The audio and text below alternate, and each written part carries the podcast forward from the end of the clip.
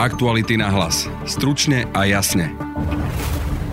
Premiéra Petra Pellegriniho sme sa pýtali na vzťahy s Robertom Ficom. Mne osobne predseda strany nevykrikoval a nerozprával žiadne vulgarizmy. Na protestoch za slušné Slovensko sa včera opäť zúčastnili 10 tisíce ľudí v mnohých mestách. V dnešnom podcaste analizujeme spôsob, akým ich Robert Fico spochybňuje, vyvraciame konšpirácie a pýtame sa, prečo sa objavuje meno Georgia Šoroša. Budete počuť Juraja Šeligu. Prosím vás, ja som v nejakých schémach už bol prepojený aj na pani Merkelovú, že to, akože človek niekedy sa mu zastavuje rozum, že čo ich fantázia je schopná vymyslieť. Šéfa nadácie otvorenej spoločnosti Jana Orlovského. Vždy je najlepšie nájsť toho vonkajšieho nepriateľa, ktorý nejakým spôsobom vám zabezpečí to, že nemusíte sa venovať domácim témam a vytvoríte strašiaka zvonku, ktorý vás ohrozuje. A sociológa Michala Vašečku. V momente, ako niekto chce financovať aktivity, ktoré sú zamerané zamerané proti populistom, autokratom, ľuďom, ktorí vlastne pretvárajú demokracie na autoritárske režimy, tak vtedy sa stáva samozrejme trňom boku. Počúvate podcast Aktuality na hlas. Moje meno je Peter Hanák.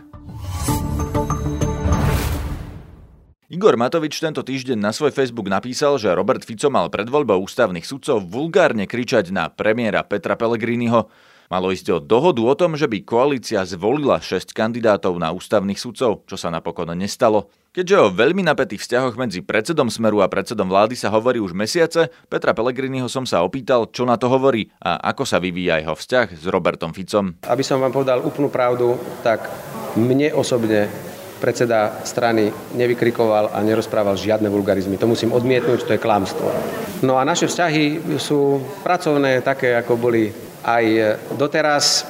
A ak e, máte pocit, že je v smere teraz nejaká vojna, len na základe toho, že mám a mal som iný názor na to, ako prebehla voľba ústavného súdu, tak to zase nie je pravda, pretože v strane, ako sme my, sa musí diskutovať o veciach a niekedy musí byť aj iný názor, a ja si myslím, že je správne, ak sa ho niekto aj nebojí povedať a za ním si stáť. Takže pre mňa je to čiste komunikácia, ktorá prebehla. Moje vyjadrenia, ktoré som predniesol v Košiciach v piatok, za nimi si plne stojím. Ani by som teda za ne sa, aby by som nemenil ten názor.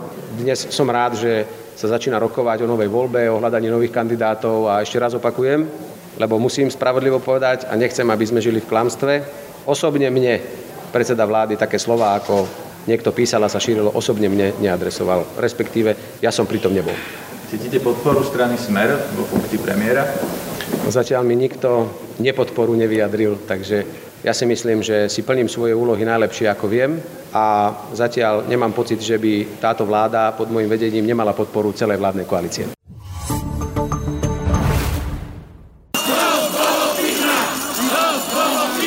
Pán Fico, a toto je špeciálne pre vás. Minulý rok vám tisíce ľudí na celom Slovensku pomohli z úradu vlády. A dnes volajú opäť. Chodte preč, chodte do zabudnutia, tam, kam patríte.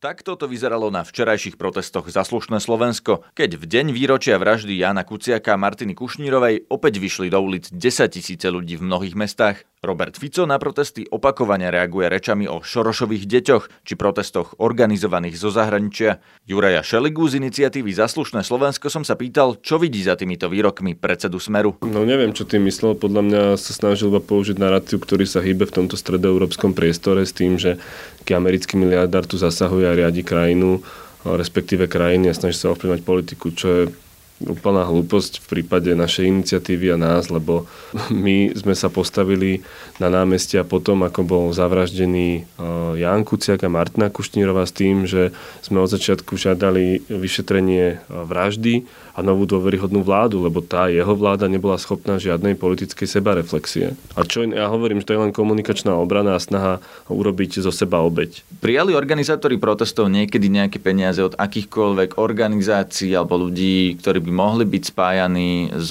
Georgeom Šorošom? Počas organizácie protestov nie. Predtým? Myslím, že niektorí robili na v neziskovkách, respektíve v neziskovke, ktorú nejako nepriamo mohla podporiť OSFK, ale to vám neviem úplne takto z fleku povedať. My sme nejaké peniaze neprijali od žiadnych organizácií, pretože všetky tie výdavky na zhromaždenia sú na transparentnom účte a tam nájdete zoznam všetkých, ktorí prispeli. A to sú ani nie organizácie, to sú fyzické osoby zo Slovenska, ktorý priemerný dar bol 30 eur. Rozumiem. Takže keby sme to mali raz a navždy povedať, že čo majú organizátori protestov spoločné s Georgeom Šorošom, čo to je? Nič.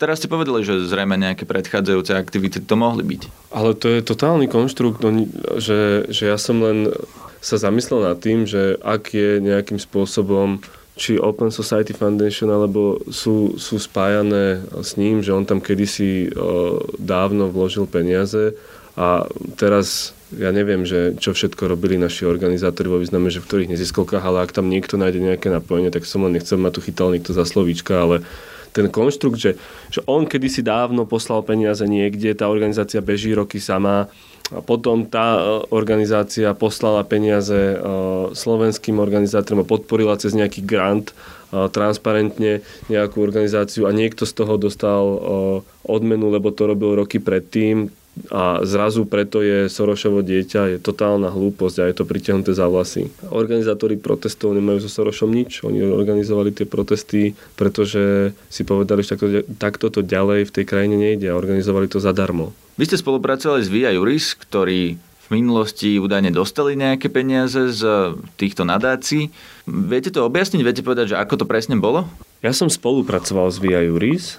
Spolupracoval som na projekte Za dobrú voľbu, ktorý je o alebo bol o tom, aby sa zmenil spôsob voľby ústavných sudcov, aby bol transparentnejší, aby tie kritériá na kandidátov a kandidátky boli ešte prísnejšie. V minulosti ja myslím, že Via Juris niekedy dostala nejaké peniaze z rôznych nadácií. To by ste sa museli spýtať ich, že ako to je. Ja viem, že veľká časť dnes o, o, ich rozpočtu je hradená z donorských príspevkov od malých prispievateľov zo Slovenska. Ja som tam bol no, dva mesiace aj s cestou. Pôsobil som tam ako právnik externe, respektíve nemal som s nimi pracovný vzťah, ale na živnosť. Potom, ako som začal organizovať zhromaždenie, respektíve ešte predtým, som im to povedal a my sme sa rozlúčili. A ten konštrukt, ktorý tu vytvára Robert Fico, je založený na úplnom pokrivení informácií, že, že oni kedysi dostali peniaze z nejakého fondu, do ktorého kedysi predtým vložil miliardár peniaze a to znamená, že potom, akože toto je tam prepojenie, a potom tam chvíľu bol Šeliga a to, toho z neho robí Sorošové dieťa. Čo je šialený konštrukt, lebo to je absolútne nepravdivé. Kde je podľa vás teda problém? Podľa Roberta Fica. Čo vám môže reálne vytýkať? Robert Fico sa snaží vytvoriť vonkajšieho nepriateľa, aby on mohol pôsobiť ako hrdina a spasiteľ, ktorý chce Slovensko otra- ochrániť. Tým pádom si potrebuje vytvárať nepriateľa. Používa Orbánov narratív. To isté, čo robí Orbán. To je celý problém Roberta Fica. Že, ne, že jeho ľudia jednoducho donútili odstúpiť z funkcie premiéra on teraz hľadá únikovú záchrannú cestu, ako to vysvetliť, prečo to urobil, ako sa on veľmi musel obetovať. Ale tu nebol žiadny pokus o štátny prevrat, žiadny Sorošové deti alebo niečo také. Tu ľudia sa už nemohli pozerať na to, čo sa v krajine deje a k tomu celému ich vyprovokovala vražda dvoch nevinných mladých ľudí a rozklad proste Slovenska. Sa to celé pospájalo a povedali si dosť, stačilo, chceme slušnejšie a spravodlivejšie Slovensko, odíte. No a toto nevie pochopiť, preto tu splieta takéto konštrukty, ktoré priťahuje za vlasy.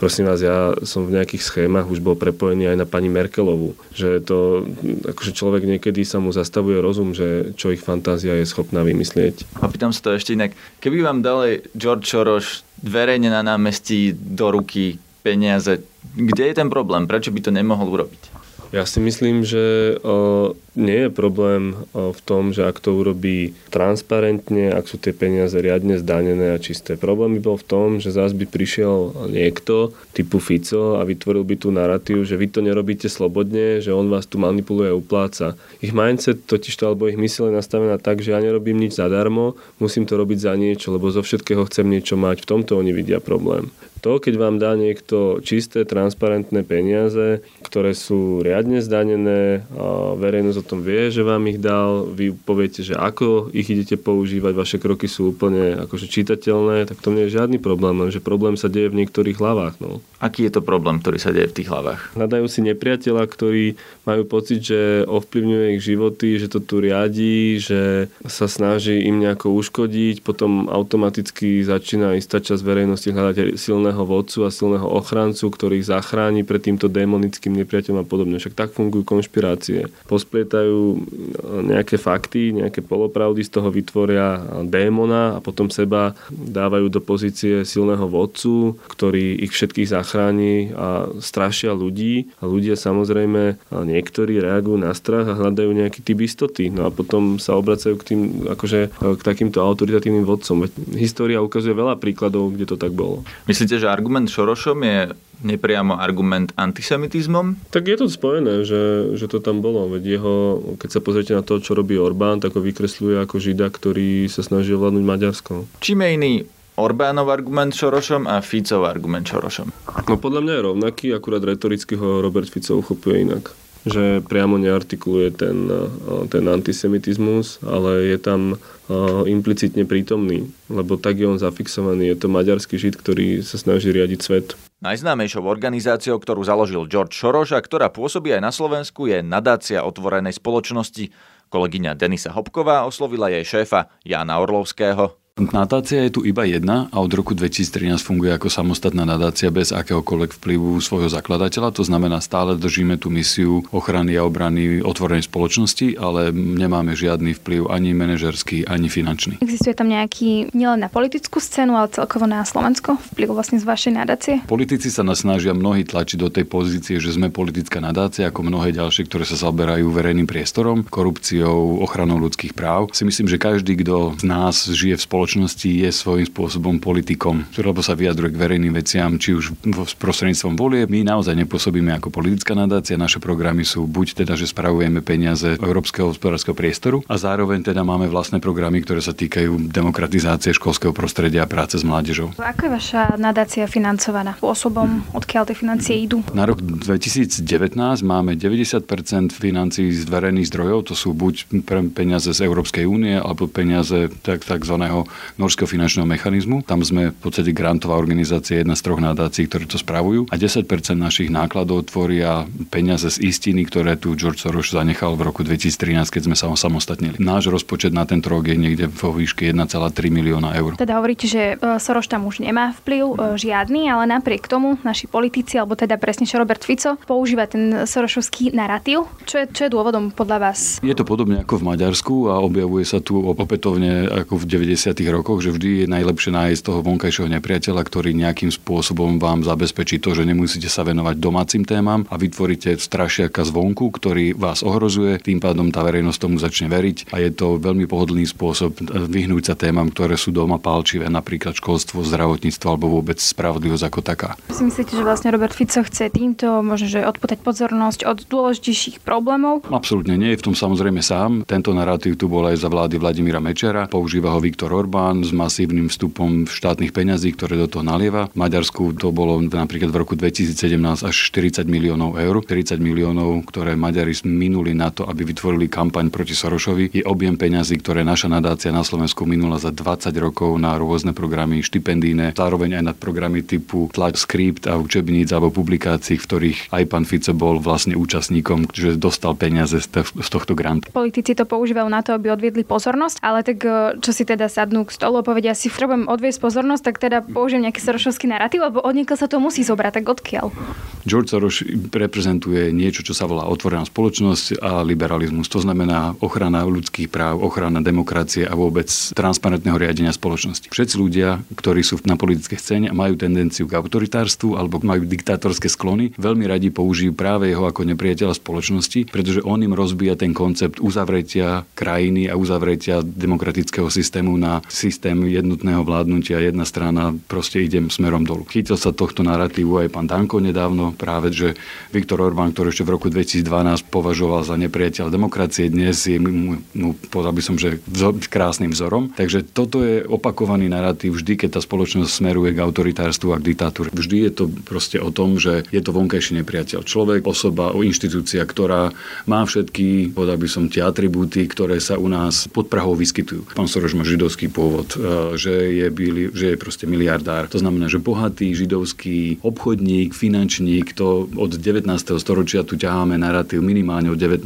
storočia, že toto sú nepriatelia ľudu a preto sa veľmi ľahko dokážu s ním identifikovať veľké časti obyvateľstva ako s nepriateľom. Navyše otvorená spoločnosť ako koncept e, presadzuje rovnosť šancí, rovnosť práv pre všetkých, neviním bez ohľadu na to, akého pôvodu etnického, náboženského, sexuálneho, ktorý máte alebo z ktorého pochádzate. Čiže toto sú všetko atribúty, ktoré sa dajú veľmi ľahko nenávidieť. Môže to byť aj tým, že tam je možno nejaký antisemitizmus, lebo ste niečo také mierne, mierne naznačili? Tak podprahovo sa s tým dá veľmi pekne pracovať. V Maďarsku vlastne obnova anti-Soros kampane vznikla práve vďaka dvom politickým konzultantom zo Spojených štátov, ktorí to priniesli Viktorovi Orbánovi ako ten najjednoduchší narratív, ktorý sa dá využiť v politickom boji. Pán Finkelstein a pán Birnbaum boli významní politickí konzultanti od, v podstate od 90. rokov, ktorí vyvinuli koncept tzv. odmietavého hlasovania. To znamená, že identifikujete sa skôr s negatívami ako s pozitívami nejak svojho politického oponenta a dovedli to do dokonalosti jednak v Spojených štátoch a potom si to vyskúšali teda aj v Európe vďaka práve Viktorovi Orbánovi, ktorý si ich pozval. A George Soros predstavoval ten najjednoduchší príklad, ktorý sa dá nenávidieť. Opäť, hej, čiže podprahovo tam je ten antisemitizmus, aj keď oni tvrdia, že oni vôbec s týmto nepracovali, pretože Viktor Orbán nie je antisemita. Ono je to síce pravda, že Viktor Orbán je veľmi priaznivo naklonený štátu Izrael aj židovskej komunite. Na druhej strane e, si myslím, že zákerne a podlo pracuje práve s týmto antisemitizmom, ktorý subliminálne u ľudí stále je. Aj keby vás George Soros finančne podporoval, čo je na tom? Čo je na tom zlé? No, my osobne si myslíme, že nie, ale bohužiaľ pán poslanec Fico rád pracuje s narratívom 70. rokov. On sa označil aj myslím, že organizátorov pochodu za slušné Slovensko ako lokajov zahraničných protislovenských síl, čo je úplne, že slovník 70. rokov a časov normalizácie. Objavil sa znova v 90. rokoch minulého storočia, máme ho tu znovu, ale vôbec množstvo týchto peňazí, ako som vám povedal na začiatku, 90% našich zdrojov sú európske peniaze. To znamená, pokiaľ považujeme peniaze z Európskej únie alebo z Norska, Islandu a Liechtensteinska za nepriateľské Slovensku, tak potom neviem naozaj, že kam by sme mali patriť ako Slovensko. To je za prvé. Za druhé, nadácie Georgia Sorosa na celom svete pracujú s rozpočtom asi 1 miliarda dolárov ročne. To je rozpočet na rok, rok 2019. Čiže rozpočet ministerstva školstva Slovenskej republiky je 1,3 miliardy eur. Vidíme, akom stave máme slovenské školstvo, tak sa pýtam, ako môže George Soros takýmto rozpočtom menším, ako je rozpočet ministerstva školstva, si kúpiť polovicu Európskej únie, polovicu Európskej komisie. Na jednej strane, že ľudia, ktorí veria narratívu, že Savo lieči rakovinu, tak uveria hocičomu. Aj typu tomu, že z miliardov dokážete otočiť svet hore nohami, čo je úplne hlúposť. Ako sa dá tých ľudí presvedčiť o tom, že celá tá vec so Sorošom je v podstate hlúposť, ak sa to dá takto povedať? Podľa mňa sa to nedá nikoho presvedčiť, lebo viera je veľmi silná vec a dokonca výskumy už existujú o tom, že ľudia, ktorí extrémne veria niečomu, či už je to na ľavej alebo na pravej strane nejakého názorového spektra, tak napriek tomu, že im vydokladujete milión faktami, že sa milia, nedokážu prijať túto pravdu. A navyše aj otvorená spoločnosť pracuje s konceptom otvorenej spoločnosti a filozofie Karla Popera, ktorá hovorí, že žiadna ideológia ani žiadne náboženstvo nie je vlastníkom konečnej pravdy. To znamená, my ako spoločnosť tú pravdu stále hľadáme. Či už sme konzervatívci alebo liberáli, to je úplne jedno. Ide o to, aby sme tu mali demokratickú vládu, otvorené, otvorené vládnutie, to znamená, aby sme sa do, vedeli dopátrať, kto na čo, akým spôsobom minul peniaze, aby sme tu ochraňovali ľudské práva všetkých bez ohľadu na to, či veríte v Savo ako liek na rakovinu alebo na to, že to nie je pravda. K tejto téme sme oslovili aj bývalého komunikačného poradcu Roberta Fica a dnes poslanca za Smer Erika Tomáša. Odpoveď sme nedostali. Sociológa Michala Vašečku som sa pýtal, prečo Robert Fico rozpráva, že protesty boli organizované zo zahraničia a čo tým sleduje. Domnievam sa, že on chce prebudiť také dobre spiace archetypy správania z minulosti u ľudí, ktorí nemajú príliš veľa kritického myslenia, ktorí možno sú tradičnejší A ten hlavný odkaz, ktorý on vlastne takto chce poslať, je, že je za tým niečo nekalé. To je, to je to primárne. No a pre tých, čo sú menej kriticky mysliaci, tak je to zvonka. To znamená, nie je to od nás, od našej skupiny. Čiže je to, kto je zvonka, ten nám určite nechce dobre. No a pre tých tradičnejších, to je vlastne v kresťanskej tradícii, že niekto niečo robí za judášsky groš. Áno, čiže tým sa snaží osloviť možno, možno niektorých e, tradičnejších ľudí. No ale zároveň, ako ja tam vidím aj, aj antielitárstvo, pretože stále tam sa podsúva to, že je to proti záujmu obyčajných ľudí. Ten anti-establishment moment tam vidím tiež. A úplne na, na posledné uh, je tam také prebudzanie závisti, že niekto na nás zarába, lebo keďže niekto teda v raji niečo financuje, tak zrejme za to chce niečo späť. Ano? Čiže takú tú úplne obyčajnú ľudskú primitívnu závisť vlastne týmto šíri. No a ten dôsledok je ako svojím spôsobom fatálny, pretože jednak sa šíri predstava, že všetko, čo prichádza zvonku, je nebezpečné, zamerané, zamerané proti nám, Slovensku, čo vlastne teda tým spadom speje k nejakej autarky, uzavretiu sa do seba. Zároveň, a to považujem za úplne najtragickejšie, je to spochybňovanie aktivizmu, aktívneho občana, dobrovoľníctva. Tým pádom vlastne ako množstvo ľudí v budúcnosti, keď začne robiť nejaký aktivizmus, tak bude mať možno pocit, že bude zase obvinené z niečoho, napriek tomu, že to budú robiť ako aktívni občania. Pán Vašečka, kto tomuto verí ešte v 21. storočí v Európskej únii, keď ľudia vlastne môžu cestovať? Alebo ako by som to povedal, že možno väčšina Slovenska je platená zo zahraničia nejakým spôsobom, nie? Keď ľudia robia v automobilkách, ktoré sú francúzske, nemecké, alebo korejské, alebo britské, veď aj to sú ľudia platení zo zahraničia, to sú bežní pracujúci ľudia. Preto sa pýtam, kto tomu ešte verí takémuto narratívu, že všetko zo zahraničia je zlé? No máte pravdu, tak ako v globalizovanom svete všetci sú platení aj zo zahraničia, aj zvnútra a, a vlastne ani sa to nedá veľmi odlíšiť, ale ja sa bojím, že vôbec zapájať do toho racionálne argumenty nemá zmysel. Lebo toto nie je o racionálnom myslení. Práve o prebudení e, iracionality, obáv a doslova archetypov správania a nie je to ani o vzdelaní. E, robíme veľkú chybu, keď si myslíme, že takýmto spôsobom sa obracajú populisti na málo vzdelaných. To je skôr o, o tom, že istá časť populácie všade vo svete má tendenciu myslieť v kategóriách rôznych konšpirácií, veci, ktoré nie sú ovplyvniteľné a bežný človek na ne nemá vplyv. A presne na, na takýchto ľudí sa, sa populisti obracajú. A bohužiaľ často veľmi úspešne. Vieme, že tí organizátori to popierajú, že to akože financovanie zo zahraničia stojí v podstate na vode, že to stojí na tom, že to malo byť údajne kedysi niektorý z nich pracovali pre nejaké organizácie, ktoré by mohli mať financovanie z zahraničia, čiže to nie je nejaká, že by im George Soros priamo dal peniaze, ale keby aj, keby im George Soros dal na námestí verejne do ruky milión dolárov, čo by bolo na tom zle? No poprvé, ja, ja teda tie informácie mám tiež,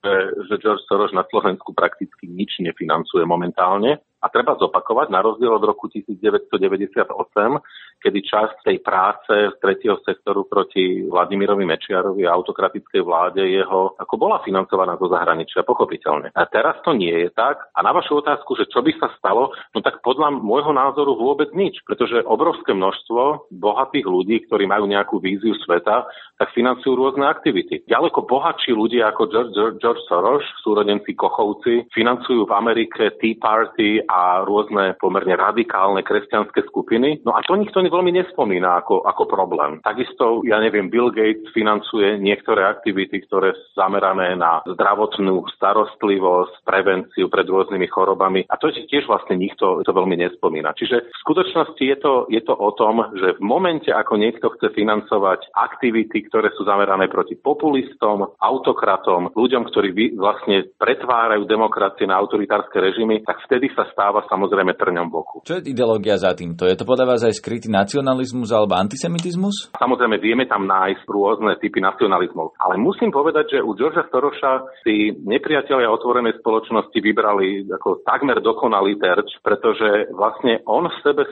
sklbuje to, že po, v pohľade ľudí, ktorí sú zakonšpirovaní, že je vlastne židovského pôvodu, že je Američan, že je z New Yorku, kde podniká na Wall Street s peniazmi, čo je presne ako vlastne potvrdenie tej predstavy bohatého žida. No a, a zároveň na Slovensku teda to má taký, by som povedal, akože špeciálnu, špeciálnu príchuť, že je vlastne maďarský žid. No a v tomto zmysle úplne marketingovo, každý, kto sa marketingom zaoberá, by povedal, no tak to je skvelý, skvelý človek na to, aby sme na neho zamerali svoju kampaň proti nemu.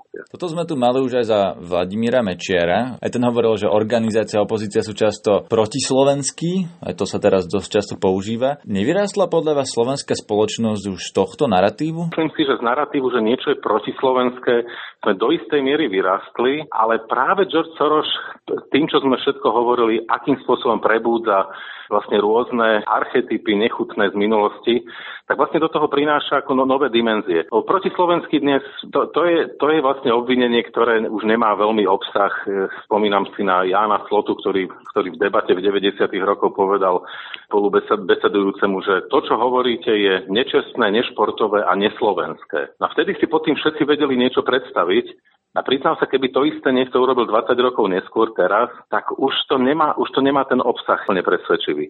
Ale to neznamená, že takýto primitívny nacionalizmus nebol vystriedaný sofistikovanými konšpiračnými teóriami. Keď hovoríte, že sú, že sú to ako archetypy z minulosti, čo ty myslíte? No, v kolektívnom vedomí sa v každej krajine vlastne zachovávajú isté predstavy o tom, kto sme my, to znamená nejaké autostereotypy alebo potom aj čo sú nejak, o predstavy o tom, kto sú tí iní, čiže heterostereotypy.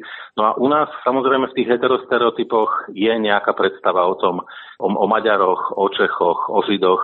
No a práve prebudzanie toho archetypu židovského krčmára, ktorý nám nalieva a my preto, preto sme všetci prichádzame o tie naše role toto je vlastne predstava, ktorá ide hlboko do 19. storočia a možno, že by niektorí ľudia boli predstav- vlastne prekvapení, ako ona vie e, ešte stále žiť, ako prežíva. Samozrejme nie v celej populácii, ale skôr u ľudí tradičnejších dá sa to prebrať. To, čo bolo uspaté vlastne školou, do- dobrým edukačným procesom, tak toto sa dá všetko bohužiaľ prebrať. Čo myslíte tým, že ľudí tradiční? To predsa len ľudia e, vo všeobecnosti menej vzdelaní, skôr rurálni, e, z menších obcí, povedzme, aby som bol úplne presný, tak eh, spomeniem na to, čo ja ako sociológ používam vo výskumoch, tak mám overené, že práve obce veľkosti 500 až 2000 mávajú veľmi iné postoje, inakosti, ako napríklad stredne veľké mesta alebo nebodaj veľké mesta. No a po tretie, ľudia, ktorí, eh, tradičnejší, ktorí ktorí teda sú veriaci. Čiže nemusia byť hlboko veriaci, nemusí to byť skupina, som povedal, ľudí cirkvy, ale čiže skôr veriaci, skôr z malých obcí, a skôr menej vzdelaní. To, to je cieľová skupina. V prípade veriacich ľudí e, je, je to zrejme nasledovanie autority na jednej strane, väčšia dôvera k autoritám vo všeobecnosti, no ale samozrejme je to aj prebudzanie toho, toho tradičného antisemitizmu, ktorý, vlastne, ktorý má ešte antijudaistickú podobu. Nakoľko toto bude úspešné na Slovensku, to iba uvidíme. Ukazuje sa ale paradoxne, že, že v Maďarsku aj tento taký tradičný až antijudaistický tlak, že začal, začal prinášať svoje ako veľmi negatívne ovocie. To nie je ten, to gro toho antisemitizmu, ale už aj toto sa objavilo. Čo je ten gro antisemitizmu v Maďarsku? Takto je to veľmi podobné ako na Slovensku. Tam je, je to vymedzovanie sa voči, voči ľuďom, ktorí Maďarsku chcú zle. Ten rozdiel na, so Slovenskom ja vidím v tom, že to, čo si možno ešte z 90. rokov niektorí pamätajú, taký ten narratív, všetci chcú Slovensku ublížiť, e, všetci to s ním myslia zle, sa vlastne podarilo Orbánovi dneska presadiť v Maďarsku a je to, je to vlastne narratív, ktorý hovorí, veci všimnime, e, už 100 rokov sa nás západná Európa snaží trestať. Najprv Trianon, potom nepochopenie v 45., nepomohli nám v 56., a aj teraz nám nepomáhajú a nerozumejú nám. A to je tak, také ako bolestínstvo, aby som povedal, ako snaha ukázať, že jednoducho nikto tých Maďarov nechápe a musíme sa stále spoliehať iba na seba. A chcem podotknúť, že toto na Slovensku my sme mali vlastne tiež v 90. rokov, ale z toho sme sa dostali. Toto na Slovensku dnes vôbec nerezonuje. No a tak dúfajme, že sa to nepodarí znovu vrátiť. Podľa vás sa to nepodarí znovu vrátiť? Dnes skončíme niekde ako v Maďarsku?